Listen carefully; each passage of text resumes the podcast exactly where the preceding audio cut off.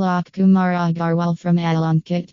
Mutual funds stand out as the premier investment vehicle in equities for novice investors. Alok Kumar Agarwal highlights the array of mutual funds accessible to investors, including equity funds, bond funds, ELSS, balanced funds, index funds, sectoral funds, and more. He emphasizes that investors can tailor their investments to align with their specific financial objectives and requirements. Additionally, Alok Kumar Agarwal Alankit points out that mutual fund investments can commence with as little as Rs 100, making them a viable choice for investors across all income levels.